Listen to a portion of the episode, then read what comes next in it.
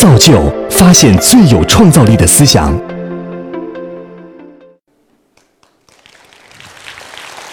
大家好，我叫叶翠薇，来自天堂之城杭州。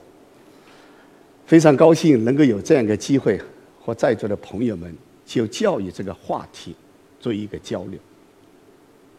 我是校长，我也是老师，我也是一个教育的管理者。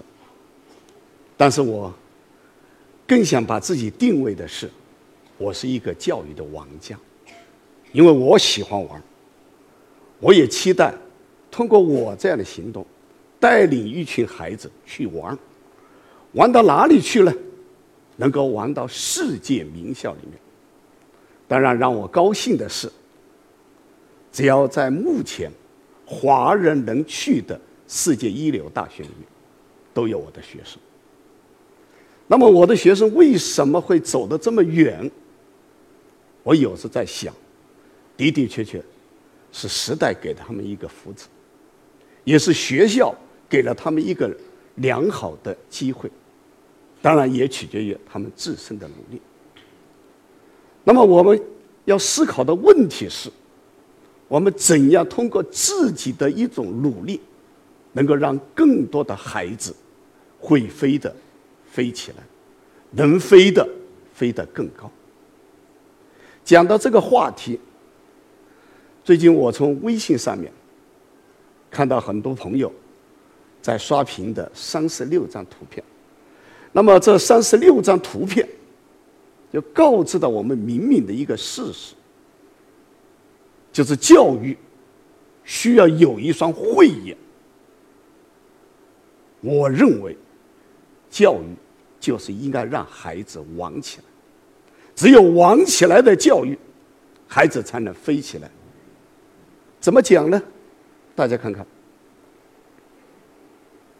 这三十六张照片里面，我节选了几张。比如说，从孩子学习的动力机制来看，我们很显然是知识改变命运，别人是什么？是兴趣成就人生。我们再看看，我们孩子在课堂上面对的是枯燥无味的知识；别人在学校里面需要历练的是终身的能力。我们再看看，对一个学校的评价，我们在乎的是什么？是这样那样的讲题；别人在乎的是什么？是历史，是课程，是平台，是可持续的能力。那么由这样一个比较，我自己突然产生了这样一个顿悟。这个顿悟就是，怎样让孩子玩起来？为什么？因为玩是孩子的天性。德国哲学家席勒说：“只有当人充分是人的时候，他才回去游戏；只有当人游戏的时候，他才是人。”所以由这样一个逻辑，我们又看到，最近斯坦福大学的一个招生官，当然他也在从事本科生的教学，用他历时十年的观察，他给有志于到世界一流大学去深造的家长朋友们提出了八条建议。他是这样想的：他的这八条建议，第一条就是要给孩子。以自由的实践。那么，这么一个命题，如果我们把它放在我们中国的这样一个文化背景语境下头，我想很重要的是要告知我们，怎样让孩子有玩耍的时间。那么，他这个建议，仅仅是基于一个个案，还是基于一个人的成长的基本事实？在我看来，他这是基于人的成长的基本事实，因为在我的学校里面，我也能够找到这样的一些个案，因为我始终觉得，会玩的孩子才会学。你比如说，我们看到的这个小伙子，就是我零七年送到北大的一个孩子，现在在英国牛津大学学习，并且他在 SAS 上面以第一作者的身份，已经发表了近二十篇高质量的论文。那么在一二年，他被英国皇家天文学会吸收为最年轻的会士。这个年轻的会士在中国是个什么概念呢？也就是偌大的中国，大概有十来个人左右有这样的资质。换句话说，这个孩子走得很远。但是这个孩子当年在二中学习的时候，他的的确确是个学霸，很聪明，但是他也很有特质。他的特质是什么呢？很会选玩伴。他选玩伴的条件是，跟我同一个寝室，咱们要在一起朝夕相处的话，可以。你要每一年至少读五十本以上的经典书目，并且要大家也分享。所以他正是在这样一个玩伴的互相的高质量的头脑风暴里面。所以他经常有些奇思妙想，在高二的时候，他就向我提交了一本近二十万字的论文，也就是寒武纪生物进化的问题。我是学生物的，但是我看到他这个东西以后，坦率的说，我读不懂。所以这样我就动了个脑筋，我就给浙江大学招办主任打了个招呼，我说我有一个很有名的孩子。写了一篇论文，你能否给我找一个大专家看一看？好，OK。书给了这个论文给了他以后，一个礼拜没回信，两个礼拜没回，一个月没有回信，我就熬不住了，我就给这个招办者打的电话，我说我那个孩子那篇论文，不知道教授们看的怎么样。电话的对方沉闷了一会，给我说了一句话：“校长，实事求是讲，没有人看得懂。” 然后我又动脑筋，我就找谁呢？找北大招办主任。我说你给我找个院士看看。那么院士很快给我一个答复，说这个孩子的的确确很难得，他的整个的学里面基本上已经达到了一个本科生的水准。当然，他毕竟没有经过严格的学科训练，还有些瑕疵。就这个孩子，现在在英国。被英国人誉为八十年代以来最有学术潜质的中国人。这是我们张维佳同学的故事。我们再看看这个女孩这是我们今年《Science》上面，也就是美国最顶尖的科学杂志首页第一作者发表论文的，就是这个女孩。叫刘宇中，是我零九年送出去的。那么这个孩子，他在这个材料科学方面的的确很有建树，所以他本科一毕业以后，美国有五所最顶尖级的大学都希望他去做博士，当然他最后选择的是伯克利。那么我们现在要讨论的问题是，他为什么走得这么远？他其实在我学校里面就是普通班里面一个很普通的孩子，但是他很有特质。他的特质是什么呢？一个女孩子喜欢跳健美操，这个我们可以理解，但是他更喜欢中长跑，经常是跑五千米以上。现在这张照片是在美国参加马拉松赛跑。那么我就跟他讨论，我说：“雨中啊，你为什么一个女孩子这么？”痴迷于这个长跑呢，他笑着，他说：“我感觉到在每一次长跑的过程当中，我能够挑战自己的生理极限。玩过长跑的朋友大家都知道，我们一般跑到四五千公、四五千米的时候，我们会有一个什么极限反应？如果咬咬牙就过去了。”如果这个时候把脚步放下来，那么就此游戏就没有了。那么这个孩子在二中的学习过程当中，玩什么？玩体育，玩中长跑，在玩的过程当中找到了怎样去认知自己的生理极限，由生理极限的一种把握体会，从而又转化到自己的智力活动当中，在智力活动的一种学习过程当中，能够坚持、坚持再坚持，最终，他能够在赛事上面作为第一作者发表论文。这是我想给大家分享的第二个个案。给大家分享的第三个个案，这个女孩大家看看，颜值很高。当然还不仅仅是颜值高，她是哈佛大学一六年面向中国区招收的第一个本科生。据面试她的招生官给我亲口讲，他说：“这个人是我们这么多年以来。”在面试过程当中最难得的一个人才，几乎完美，他用了这么个词，几乎完美。那么这个女孩是什么东西能够打动哈佛大学？当然，她的托福考得不错，SAT 也考得不错，但是她更重要的一个女孩，她的计算机可以玩到极致。大家知道，一个父母对女孩的教育。往往期待的是什么？琴棋书画、气质、形象、形体。但是他在小的时候，因为我是小学阶段就接触到这个孩子，他就有一个定力，也就是在电脑面前一坐就是半天，纹丝不动。所以后来他父母跟我讨论，他校长，我们这个伢儿。这样一副秉性的话，你觉得好不好？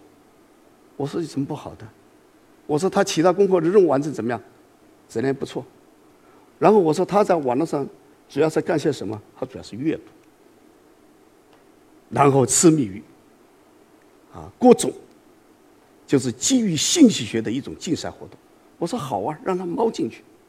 所以在一猫了以后就一可不发，不可收拾。是高二的时候。就作为中国信息学比赛的女生第一名，要进入到国家集训队。然后他又带着这个身份在美国去参加了一场比赛，又成为全美的中学生里面女生第一名，就这么个。那么这里面我就想跟大家讨论的是，一个孩子如果他对某一个学习领域有兴趣。或者说对某一个学习的新工具有感觉的时候，父母要理解，要支持，并且在支持的过程当中，慢慢的去提升他的一种兴趣的层次，从一种爱好走向一种专注，在专注的过程当中进入一种更高层次的学习，从而提升自己的综合能力。他因为喜欢电脑，现在很多美国的网络公司都提前给他预约。啊，其中硅谷有一家公司给他的承诺就是一个月不少于两万美金，你只要帮我们去看看我们的哪些软件有纰漏，达到这个程度。所以由此，我想跟大家讨论的是，只要我们的孩子有兴趣。我们的父母给他一个良好的支点，那么这个孩子就会像一个大师所讲的：“当你给我一个支点的时候，我就可以撬动这个地球。”这就是郭文景同学，他现在在哈佛大学。事实上，全美最好的六所大学都给了他 offer，比如说麻省、耶鲁、普林斯顿。斯坦福，等等，都给他这样的一个机会。这是我想跟大家分享的第三个孩子的故事。想跟大家讨论第四个孩子的故事。这是我今年高三的一个孩子。这个孩子也是我们浙江省新高考的第一代。那么新高考的第一代，大家看了，因为我们有很多的新的话题、新的挑战。那么就需要孩子要面对，而他在干什么？他这个暑期几乎都是泡在实验室里面，他在做他自己心意的一个课题，他就观察到，在家里面为什么卫生间的异味不能很快的把它除除？我们往往用的都是一种化学的方法，能否有生物的方法？那么他跟他父亲讲了以后，就在家里面几乎变成了一个实验室。但是他觉得不过瘾，然后跟他父亲再说，能否到浙大借一个实验室给我？所以他父亲也利用他的这样的一种啊身份，给孩子借了一个实验室，那就是整整一个暑期泡在实验室，就是把各种植物进行对比分析以后，最终找到了一个良好的配方，能够比较好的解决厕所里面的异味。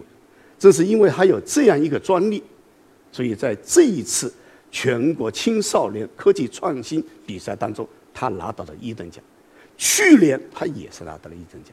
那么连续两个一等奖，就使他成为了浙江省当下中学生里面的唯一。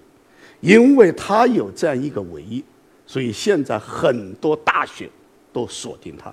据我所知，浙江大学、上海交通大学还有香港啊中文大学锁定他。那么这个孩子，虽然他可能文化成绩没有在行业中在前百分之五，但是他身上有一个特质，就是对自己感兴趣的领域，他能够把自己身心投进去，并且在投进去的过程当中，他也可能要面对的，比如说我们高考的压力，他敢于在这个问题上做出一个判断。以自己兴趣为重，所以正是这样，他能够拿到这样的奖项。也因为他能够拿到这样奖项，就被有些大学所锁定。因为被这样的一些知名大学锁定，也许他未来能够成就为一个人物。所以我在这里有意识的给大家做这么四个非常典型的学生的故事，只是想告诉大家，二中的的确有很多很多的学霸。但是一个学霸的产生，他不是偶然的。一个真正的学霸，他是会玩的。一个会玩的学生，他肯定会走得很远很远。一个走得很远很远的学生，恰恰就是我们作为校长、作为老师、作为学校所期盼的。那么讲到这儿的时候，我还想给大家说说，这不仅仅只是二中有这么一个群体的学生。最近，我在杭州二中组织了一个国际峰会，也就是哈佛大学中美学生领袖峰会，落户二中。在落户二中的过程当中，我就在观察哈佛大学这样的世界顶尖级大学，它的课程是怎样的？他是怎样和我们的孩子们在一起相处、学习和生活的？那么这次峰会来自全国，一共有五百零五个孩子，哈佛大学来了三十多位老师。大家看看，在仅仅一个礼拜的学习活动里面，这就是他们的一种学习活动的一种场景。大家去看看这个女孩子的眼神，代表的是什么？代表的是一种发自内心的喜悦、惊奇。这是孩子们刚到二中，彼此之间相识不到二十分钟，就是一个哈佛大学的学院分院制，一下子把同学们的情绪调动起来，同学们嗨起来了。这是一个女孩子，拿着篮球在向前冲，这是孩子们在拔河，这是哈佛大学的一个学生。在演绎土著文化，这是孩子们在化腐朽为神奇，把我们这个这个垃圾袋呀做一个道具藏在脸上。这是他们在分享问题，这是他们五百零五个孩子集体完成的一个任务，就是把一万四千四百张图片拼成这样一个 logo。这是他们的晚会，这是他们最后离开二中时候的集体照。大家从这个画面里面，我想很显然的能够看到，所谓世界一流大学，它肯定在倡导的是一种极致的学习，而极致的学习是离不开学生丰富多彩的活动，也就是说，一定要让学生动起来，要让学生能够嗨。嗨到什么程度呢？我问了一下我的学生，我说：“你这次参加的哈佛大学中美领袖峰会以后，你最大的感受是什么？”啊，校长，我最大最大的感受就是，在哈佛大学峰会期间，多睡觉都是浪费。大家去想想，我们的学校生活里面，我们有没有这样的一种教学安排？让孩子能够有这样的经、有这样的经历、有这样的感悟，坦率说太少。所以由此，我要跟大家讨论的是，我的教学主张就是让孩子们玩起来。为什么？因为玩是孩子的天性，因为玩是孩子们能够飞得更高、走得更远，因为玩也是世界名校所给我们展现的一幅清明上河图。当然，讲到这儿，我们还要追问一个问题：是世界一流大学是这么让你在玩，但是又是怎么让你进的呢？你怎么进这个门槛呢？最近，哈佛大学教育学院向他学校提交了一份报告，叫“力挽狂澜”。那么，这个报告的逻辑就是基于二战以后哈佛大学录取的学生。分数越来越高，证书越来越多，学生的经历似乎越来越丰富，但是哈佛大学感觉到这一批学生并没有达到他们所期盼的高度，因为有相当一部分学生辍学了，还有一部分学生甚至消失了。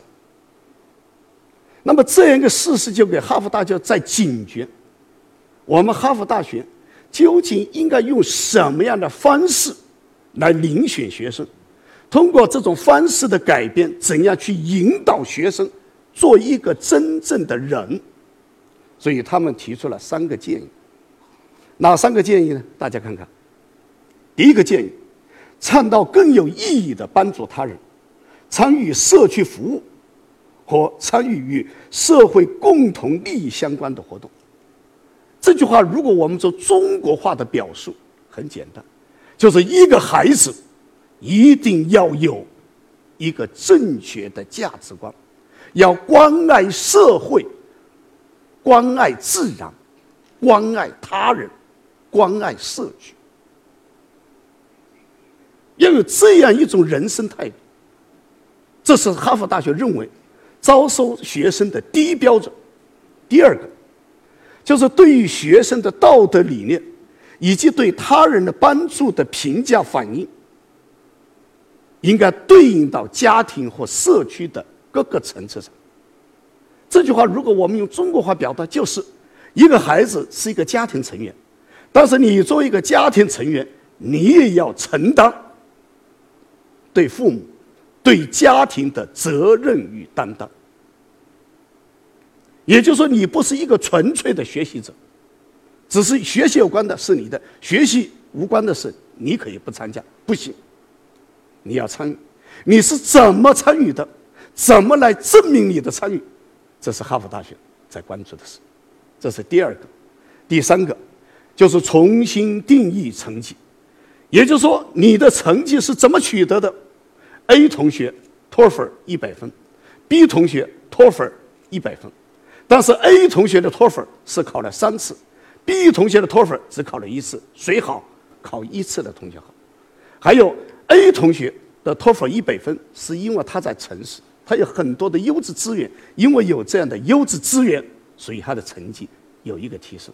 B 同学没有这种资源，完完全是依靠自身，所以更看重的是 B 同学。所以有这样一种改变，我想，事实也在提醒我，作为一个校长，也在提醒我，作为我们的二中的管理团队要思考的是，我们眼里面不能仅仅只见学生的成绩、名次和分数，要见学生的人格、品德，要让孩子成为一个真正的人。最后，我脑袋瓜子里面始终在浮出这么一幅画面，一幅什么画呢？就是有三只小老鼠走迷宫，走着走着走不通，怎么办？开会，头脑风暴，出了一个主意。这个主意是怎样的呢？